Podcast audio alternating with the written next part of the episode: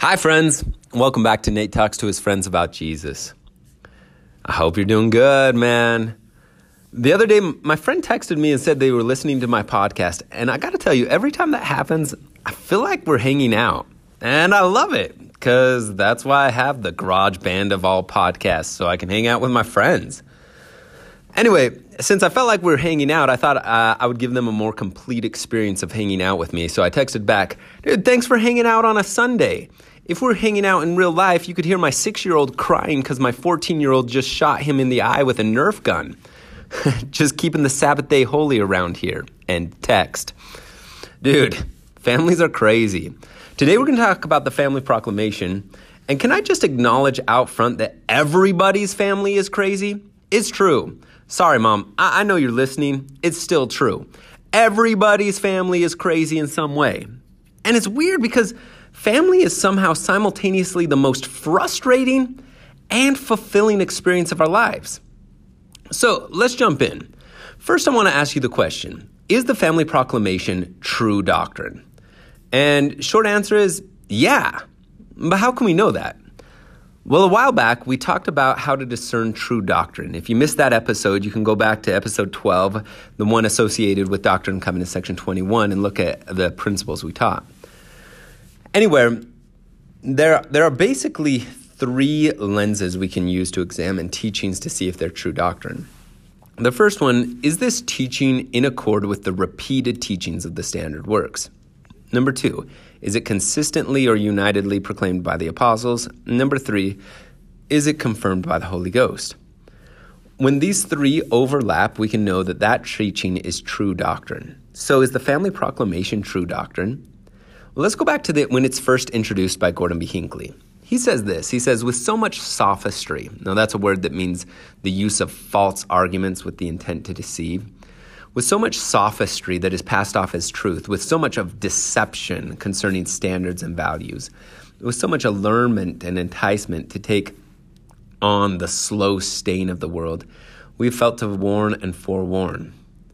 In furtherance of this, we, the first presidency, and the Council of the Twelve Apostles now issue a proclamation to the church and the world declaring a reaffirmation of the standards and doctrines and practices relative to the family, which the prophets, seers, and revelators of this church have repeatedly stated throughout her history. So, here we go. The three lenses again are is it in accord with the repeated teachings of the standard works? Check. Is it consistently or unitedly proclaimed by the apostles? Check. Is it confirmed by the Holy Ghost? Check.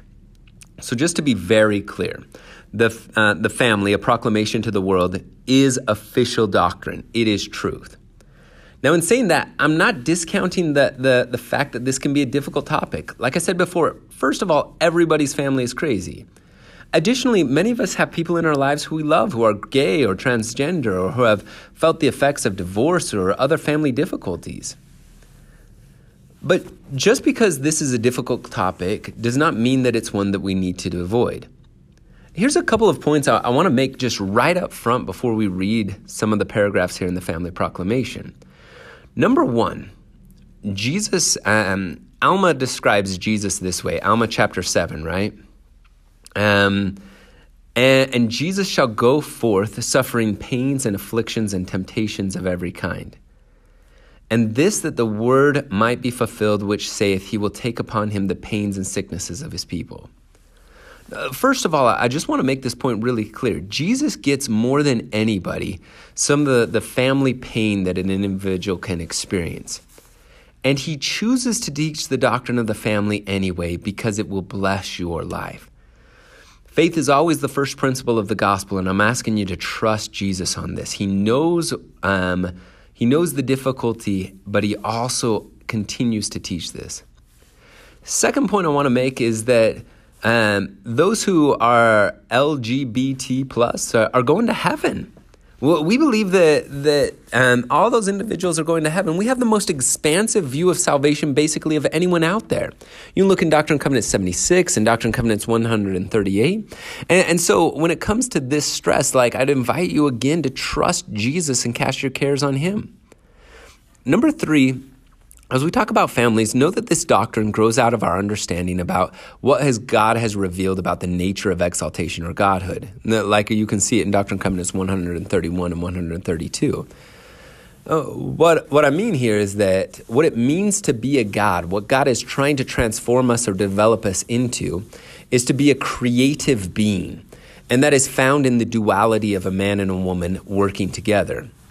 Biologically speaking, it takes a man and a woman to create new human life. And the, creation of life is central to what it means to be like God, um, to be the, the creative power of eternal increase of children and progress. Therefore, sealing a man and a woman together is, is central to the nature of God. Now, when it comes to the challenges we face concerning the family and mortality, I don't know exactly how God is going to sort out each individual case in the next life. Nobody knows. But we do know that God loves his children and he will honor agency. And so he's asking us to trust him right now. Faith is the first principle of the gospel here. Finally, just because it's hard doesn't mean it's not of God. Uh, hard things are a linchpin of Heavenly Father's plan. He does this all the time. If you're asked personally to face a particularly difficult challenge in your family, I'd invite you to see it as a sign of trust from our Father in heaven, not a sign of disfavor. So let's jump right into paragraph one. We, the First Presidency and Council of the, uh, of the Twelve Apostles of the Church of Jesus Christ of Latter day Saints, solemnly proclaim that marriage between a man and a woman is ordained of God, and that the family is central to the Creator's plan for the eternal destiny of His children. So, okay, the family and marriage is central to God's plan. We talked a little bit about the identity of God as an eternal being, a creative being, a man and a woman creating together. Um, but what does the family have to do with this, right? Well, we know that God's plan is not just for us to slog through mortality. We know that it's not just to redeem us, it's to transform us to be like God. He, he wants to give us everything He has. So, what does that have to do with marriage? Well, like we said, God is a married being, George Q. Cannon said. He has a wife, and we are his offspring. Um, James E. Talmage says, It's within man's power to follow in the footsteps of his celestial parents to reach the rank and station occupied by those who have trodden the path before. And, and Dallin H. Oaks says, Exaltation is an eternal family experience.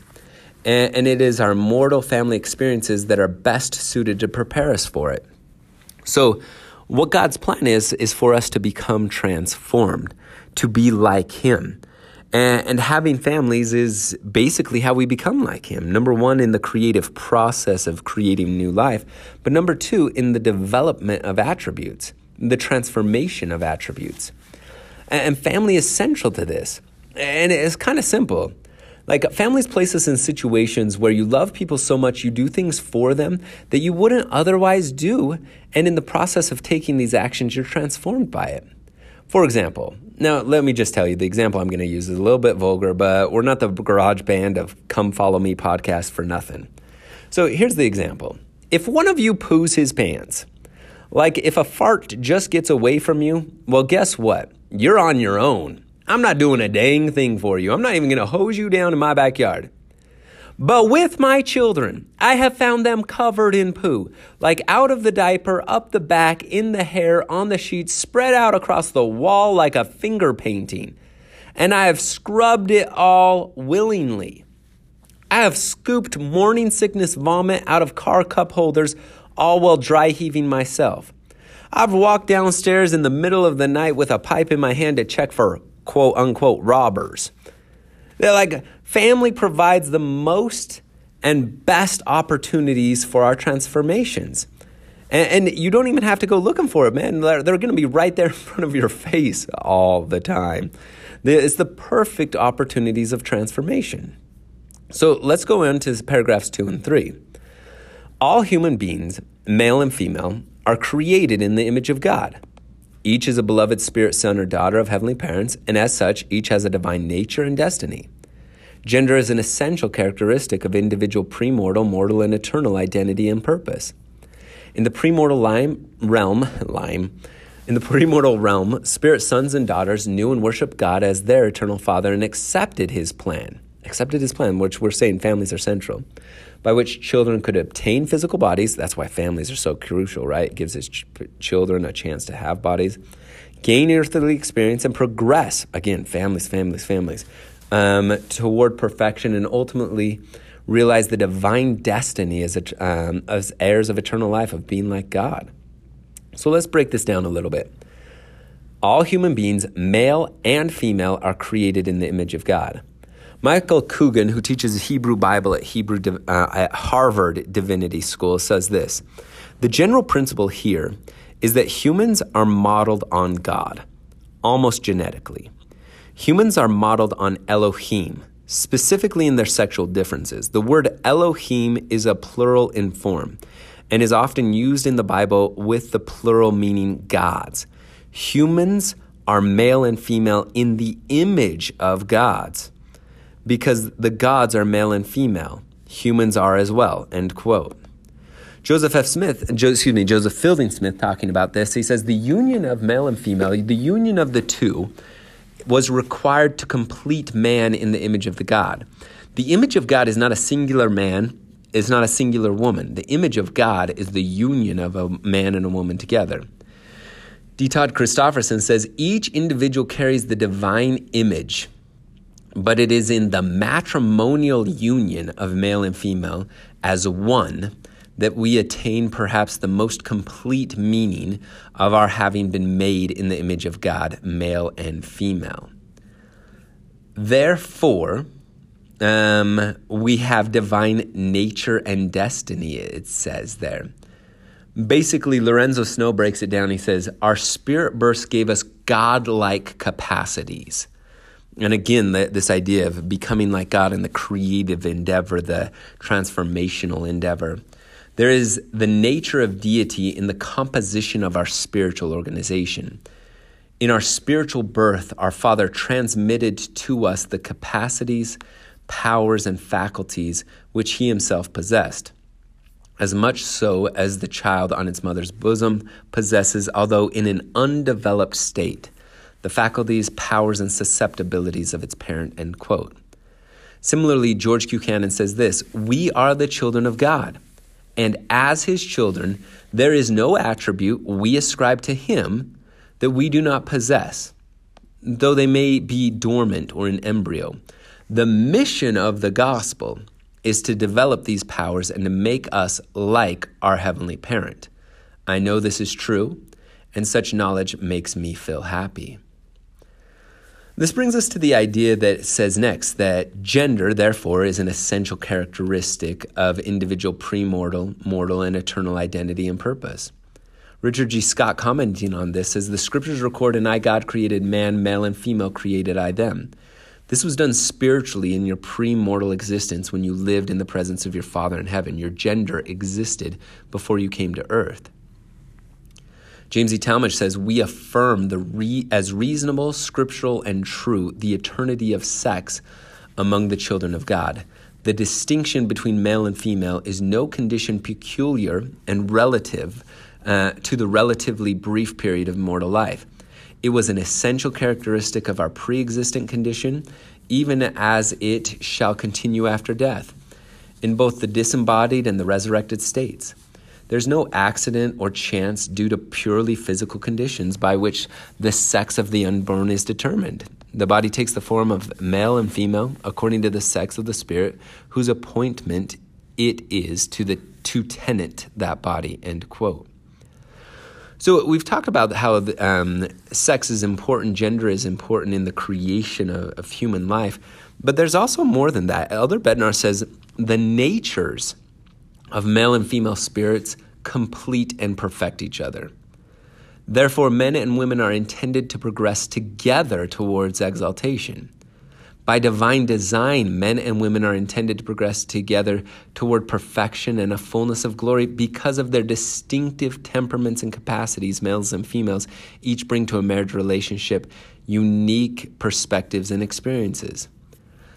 The man and the woman contribute differently but equally to a oneness and a unity that can be achieved in no other way.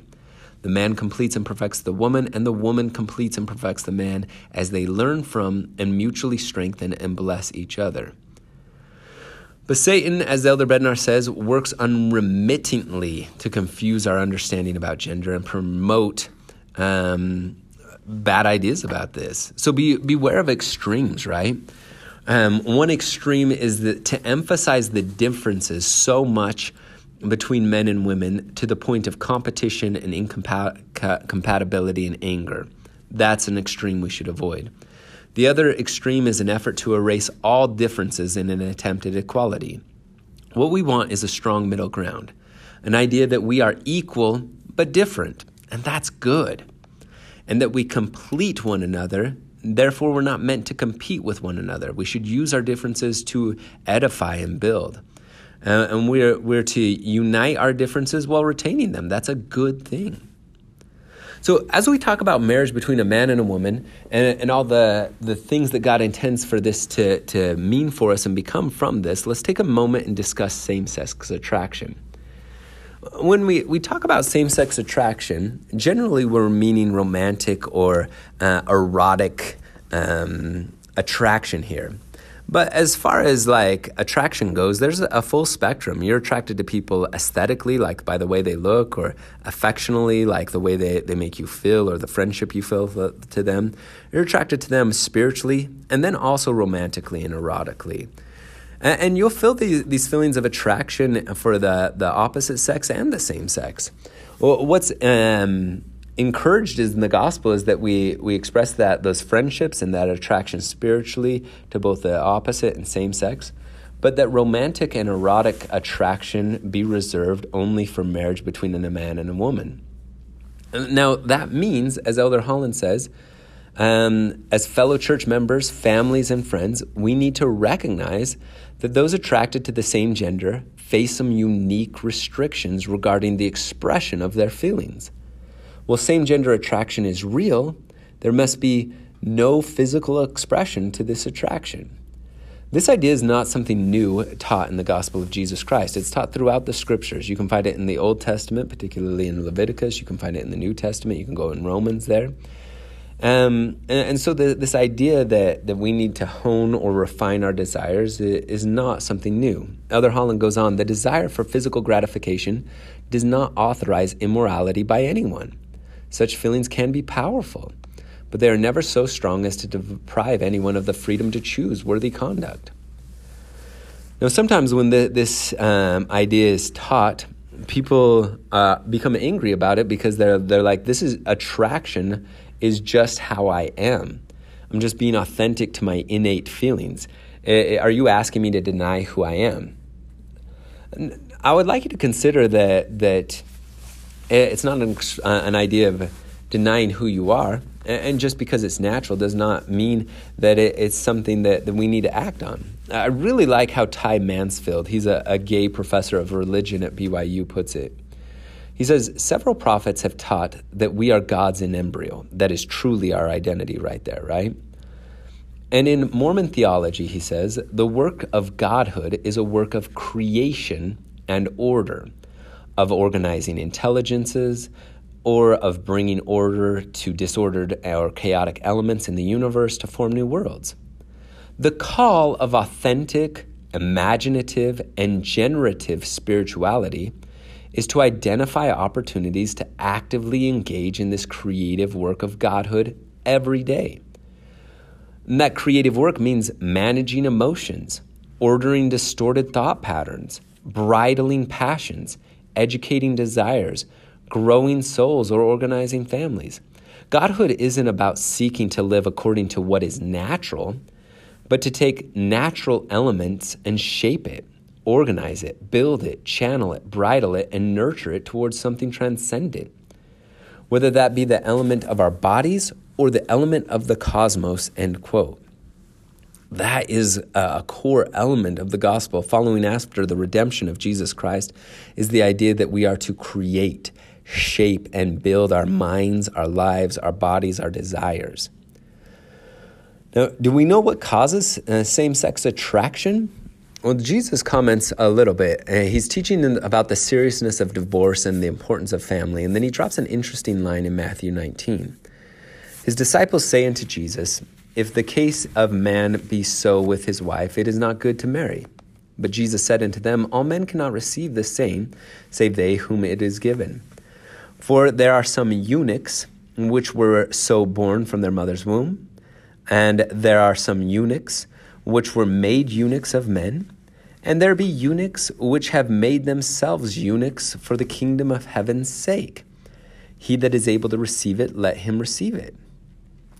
Now, in commentating on this, there is a, a scriptural scholar named Basilides. He, he lives in Alexandria, Egypt, kind of a center of learning and Christianity. He's there at 117 to 138 AD, is where he teaches. And he comments on this passage, and he says that this commentary comes directly from Matthew. He says, quote, Some men from their birth have a nature to turn away from women and those who are naturally constituted this way do well not to marry. These, they say, are the eunuchs from birth. End quote. So it seems through this interpretation that, that one of the um, things Jesus is saying is that if this is a natural constitution for you, then you have a um, an ability to shape and hone this desire. Elder Oaks says some kinds of feelings seem to be inborn, others are traceable to mortal experiences. Still others, other feelings seem to be acquired from a complex interaction of nature and nurture. All of us have some feelings we did not choose. But the gospel of Jesus Christ teaches us that we still have the power to resist and reform our feelings as needed, and to assure that they do not lead us to entertain inappropriate thoughts or engage in sinful behavior different re- persons have different physical characteristics and different susceptibilities to the various physical and emotional pressures we may encounter in our childhood and adult environments. We did not choose these personal susceptibilities, but we do choose and we will be accountable for the attitudes, priorities, behavior, and lifestyle we engraft upon these desires. End quote. Simply said, Elder D. Todd Christofferson says, we all have a horse to tame. And as as um, we have friends taming horses, whatever they may be, Jeffrey R. Holland says, we may not be able to alter the journey, the, the difficulty or the hardship of another, but we can make sure that no one is on that journey alone. Now, to you who are gay, know that you are warmly welcome in the kingdom of God. We need you, we need your gifts. God put you here for a reason. We need you to gather God's children in love and help build up the kingdom of God. I think Isaiah says it really well in chapter 56. Thus saith the Lord, Keep ye judgment. Blessed is the man that doeth this, and the Son of Man that layeth hold on it, and keepeth the Sabbath from polluting it, and keepeth his hand from doing any evil. So, so you follow what he's saying. He, blessed is the individual who works to do good things. And then he goes on and he says some interesting things. He says, Neither let the eunuch say, Behold, I am a dry tree. For thus saith the Lord unto the eunuchs that keep my Sabbaths, and choose the things that please me, and take hold of my covenant. Even unto them will I give in mine house and within my walls a place and a name better than the sons uh, and of the daughters. I will give them an everlasting name that shall not be cut off. Even them will I bring to my holy mountain and make them joyful in my house of prayer. Their burnt offerings and their sacrifices shall be accepted upon mine altar. All right, now back to the last part of paragraph three. The divine plan of happiness enables family relationships to be perpetuated beyond the grave. Sacred ordinances and covenants available in holy temples make it possible for individuals to return to the presence of God and be united eternally. Basically, we're saying that covenants allow us to return to the presence of God.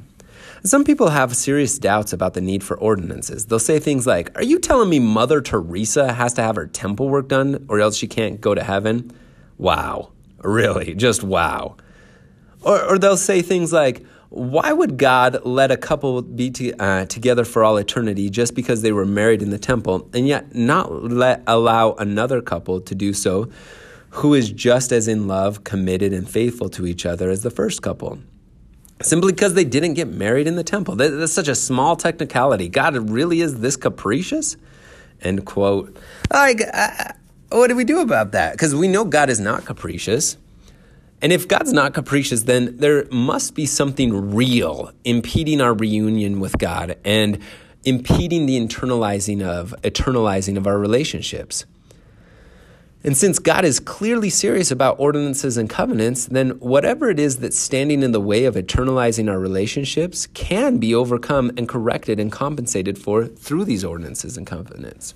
I submit to you that the idea that gets in the way is, cosmic entropy, it's death and decay.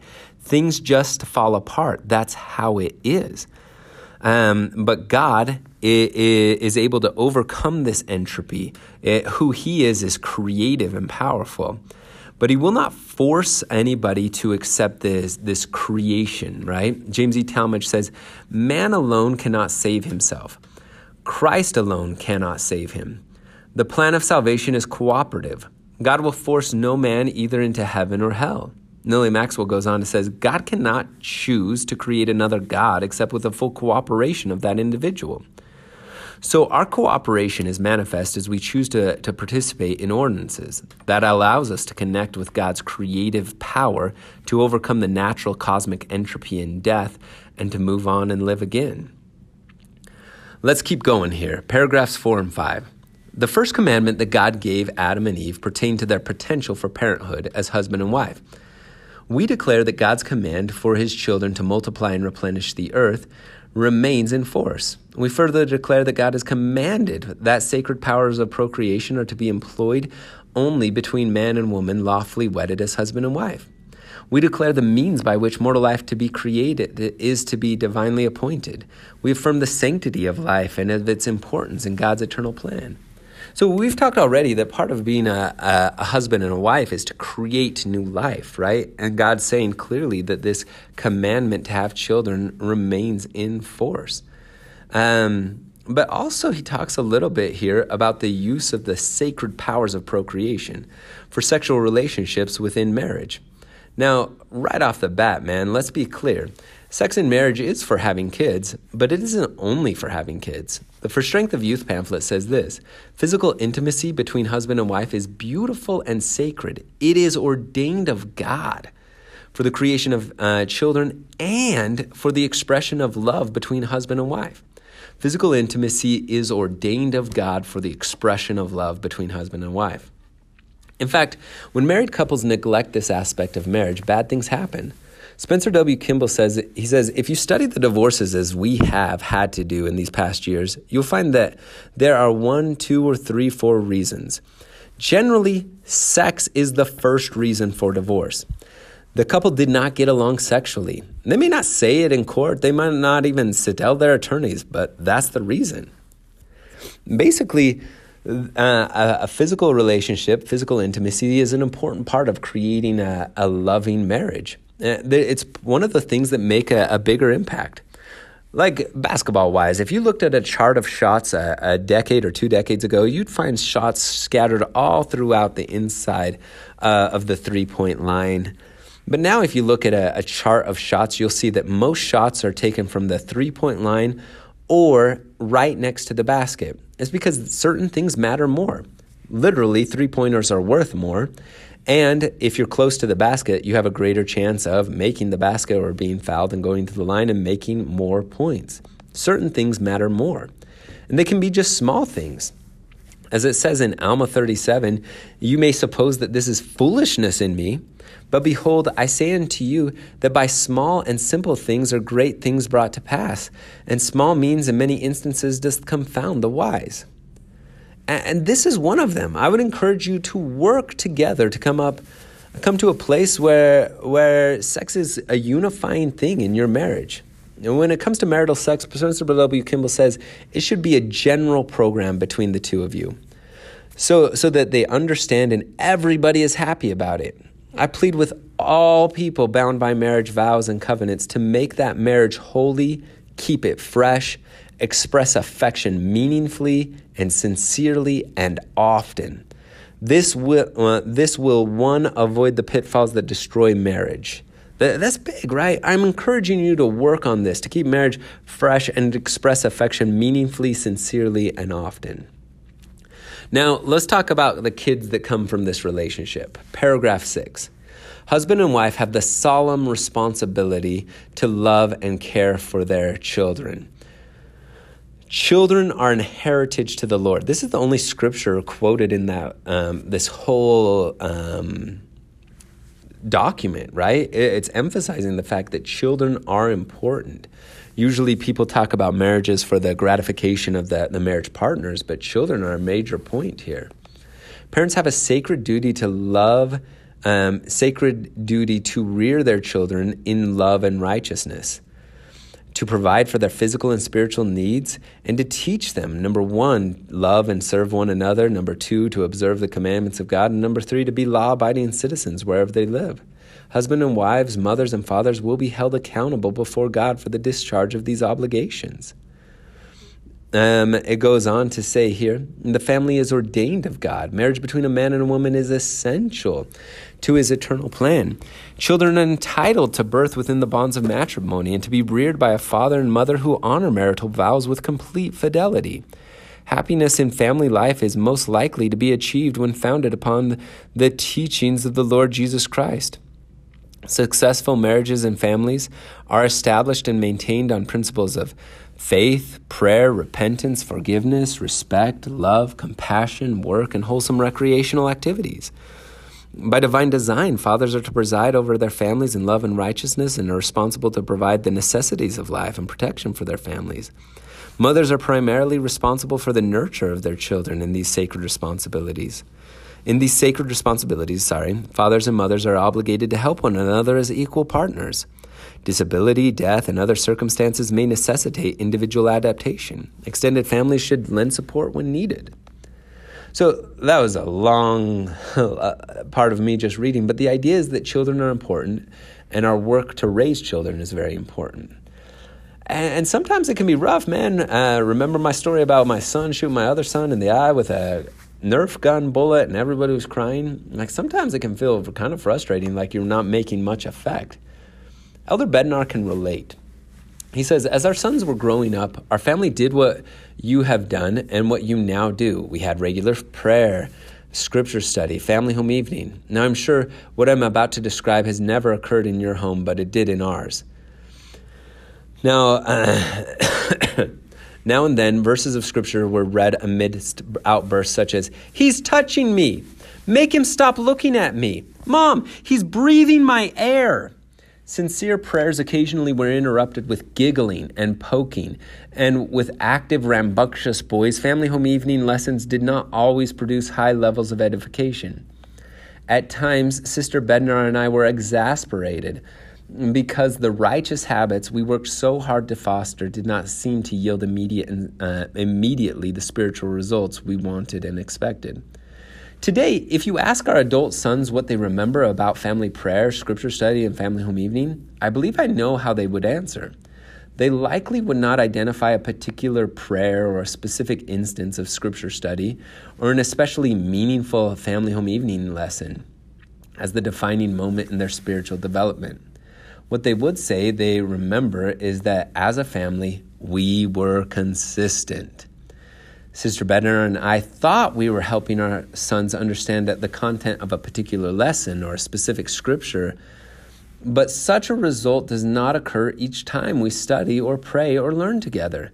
The consistency of our intent and work was perhaps the greatest lesson, a lesson we did not fully appreciate at the time.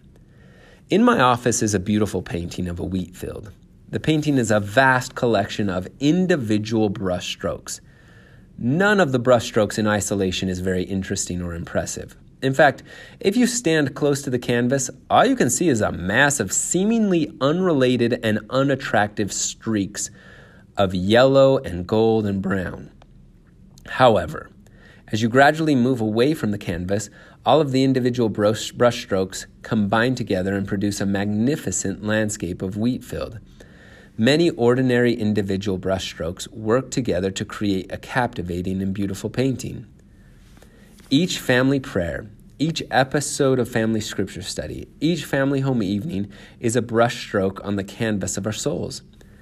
No one event may appear to be very impressive or memorable, but just as the yellow, gold, and brown strokes of paint complement, uh, complement each other and produce an impressive masterpiece, so our consistency in doing seemingly small things can lead to great spiritual results. Wherefore, be not we- weary in well doing, for you are laying the foundation of a great work, and out of small things proceedeth that which is great. Consistency is a key principle as we lay the foundation of a great work in our individual lives and as we become more diligent and concerned in our homes. Just be consistent here, man. You're going to fail, repent, begin again. Family prayer, family scripture study, and being together as a family in meaningful ways. That's all we're talking about. Oh, yeah, and go to church together as a family, right? Be consistent on these things. And, know that as we are consistent in these things, by divine design, fathers and mothers are, are essential to this together. Um, in the, the, the Church of Jesus Christ newsroom, you can find an article called The Divine Institution of Marriage. And it says extensive studies have shown that in general, a husband and wife united in a loving, committed marriage provide the optimal environment for children to be protected, nurtured, and raised.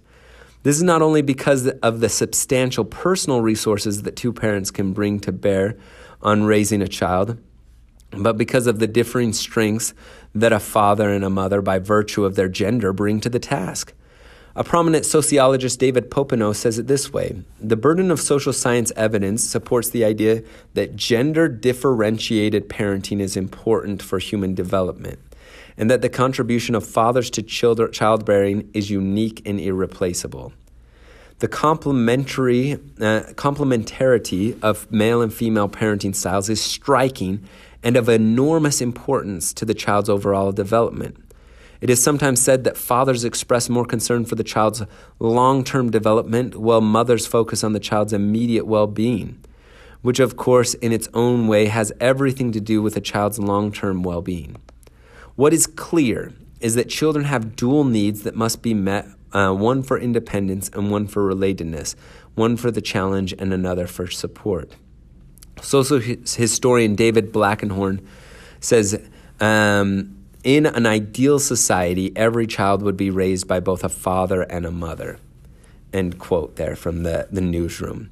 Basically, mom and dad using their differences to cooperative, cooperatively raise children is highly beneficial. Like, what if we were to run an experiment to see if it's actually right? It would obviously be an unethical experiment. We would test the truthfulness of what the prophets are teaching in the family proclamation. What we would do is we'd remove fathers from the lives of their children permanently and document the effects that it has on the children. Like nobody would run that study. You could not get that approved of anybody. Unfortunately, it's actually being run. We have over 24 million children in the United States without uh, their biological father. That's one in every three kids. And fatherless children, we have found, are very much at risk. They are 10 times more likely to abuse drugs, seven times more likely to become pregnant as a teenager, twice as likely to commit suicide, less likely to succeed in school, 120% more likely to be the victim of child abuse, 15 more times more likely to end up in prison. They account for uh, kids from fatherless homes account for 90% of all runaway children.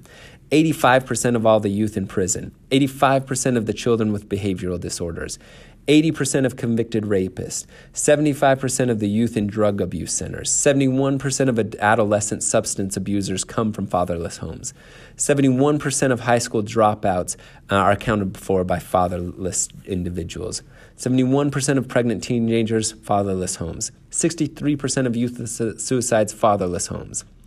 Now, I'm not saying that if circumstances have put you in a situation where a single parent home is the only option, that you can't raise great kids. Dallin H. Oaks comes from a single uh, parent home. He's exceptional, and you have tons of these stories. But if you were to ask the large majority of single parents if they would prefer to have a loving, helpful companion working with them, the overwhelming answer would be yes. So, what can we do?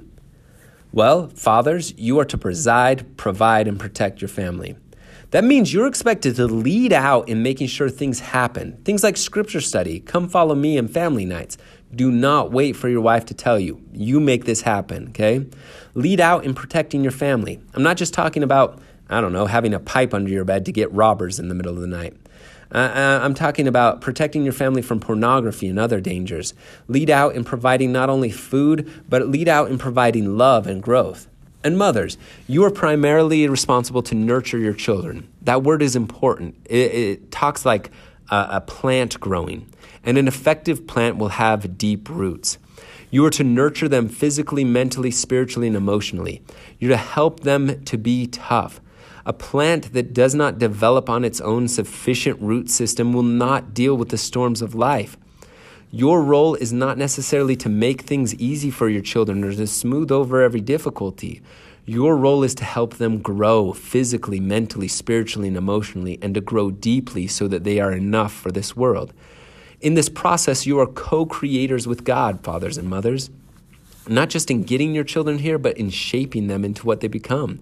Creation is ongoing and you get to participate with it every day. Now, as you know, just because you work hard as a parent, it doesn't mean that your children will always be angels. Dude, they're to be like the opposite of angels, straight demons sometimes, man. Straight up, man. You're want to headbutt them in the face. I, it's truth. Don't headbutt them, but you're to want to. Like, and this is normal. Just look at great parents like Heavenly Father. They have children that go astray. Lehi, Alma, like their kids make choices that are terrible. But just because your kids rebel doesn't mean you should despair. Spencer W. Kimball says this. He says, I, I remember vividly my first view of an iceberg. In 1937, Sister Kimball and I made our first crossing of the Atlantic by steamer from Montreal out through the St. Lawrence River and into the North Atlantic. One day, when we were well out into the ocean, there was an excitement on the ship. An iceberg had been sighted. Most of the passengers rushed to the deck to see this sight, and we could see it in the distance, a great white object against the dark sea and the azure sky. There it floated quietly in the water like a sharp peak of a high mountain range, a thing of beauty to behold. All my life I had heard about them, and now, for the first time, uh, it was there before my eyes, a sharp mountain peak of ice. Uh, now, these icebergs were spawned by the Greenland ice sheet, and they follow a highly predictable course. As the silent Labrador Current ceaselessly moves to the south through the Baffin Bay and the Davis Strait, it takes with it these mountainous icebergs, even, and this is an important point, even against the forces of the winds, the waves, and the tides. Currents have much more power to control the iceberg's course than surface winds. As it's true of icebergs, it's true of us.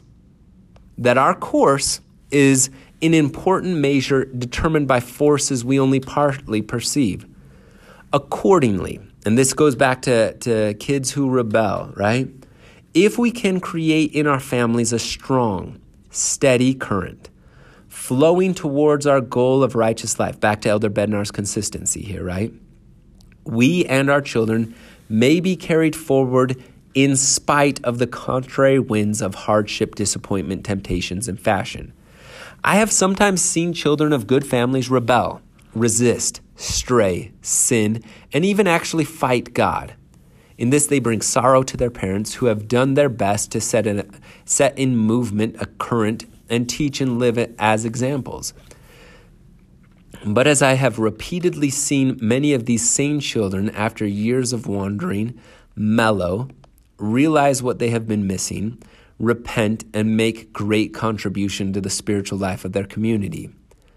The reason I believe this can take place is that despite all the adverse winds to which these people have been subjected, they have been influenced still more and much more than they realized by the current of life in their homes in which they were reared. When in their later years they feel a longing to recreate in their own families that same atmosphere they enjoyed as children, they are likely to turn to the faith that gave them meaning to their parents' lives. There's no guarantee, of course, that righteous parents will succeed always in holding their children, and certainly they may lose them. What we do know, though, is that righteous parents who strive to develop wholesome influences for their children will, uh, will be held blameless at the last day, and they will succeed in saving most of their children, if not all of their children. So, how do we do this? Well, successful marriages and families are established and maintained on principles of faith. Number one, always trusting God and, trusting Jesus Christ and his power to save and letting go of everything else. Prayer, repentance, forgiveness, respect, love, compassion, work, and maybe my favorite, wholesome recreational activities. So let's do it. Trust God and move forward. When you fall short, repent and forgive. Seek to respect one another and love them and have compassion for them and work at it. And go out and have some fun today, man. May I suggest Nerf Wars? It's hilarious. Sock Wars, also a good time. Finally, we warn that individuals who violate covenants of chastity, who abuse spouse or offspring, or who fail to fully fulfill family responsibilities will one day stand accountable before God. Further, we warn that the disintegration of the family will bring upon individuals, communities, and nations the calamities foretold by ancient and modern prophets. We call upon responsible citizens and officers of government everywhere to promote those, uh, those measures designed to maintain and strengthen the family as the fundamental unit of society. We call upon you today, you, to strengthen the family. Just do one small thing today send a text, have some Nerf wars, have some sock wars. That's it. Do something small today to strengthen your family. I promise you you will feel the Holy Ghost witness of the goodness of this endeavor. In the name of Jesus Christ, amen.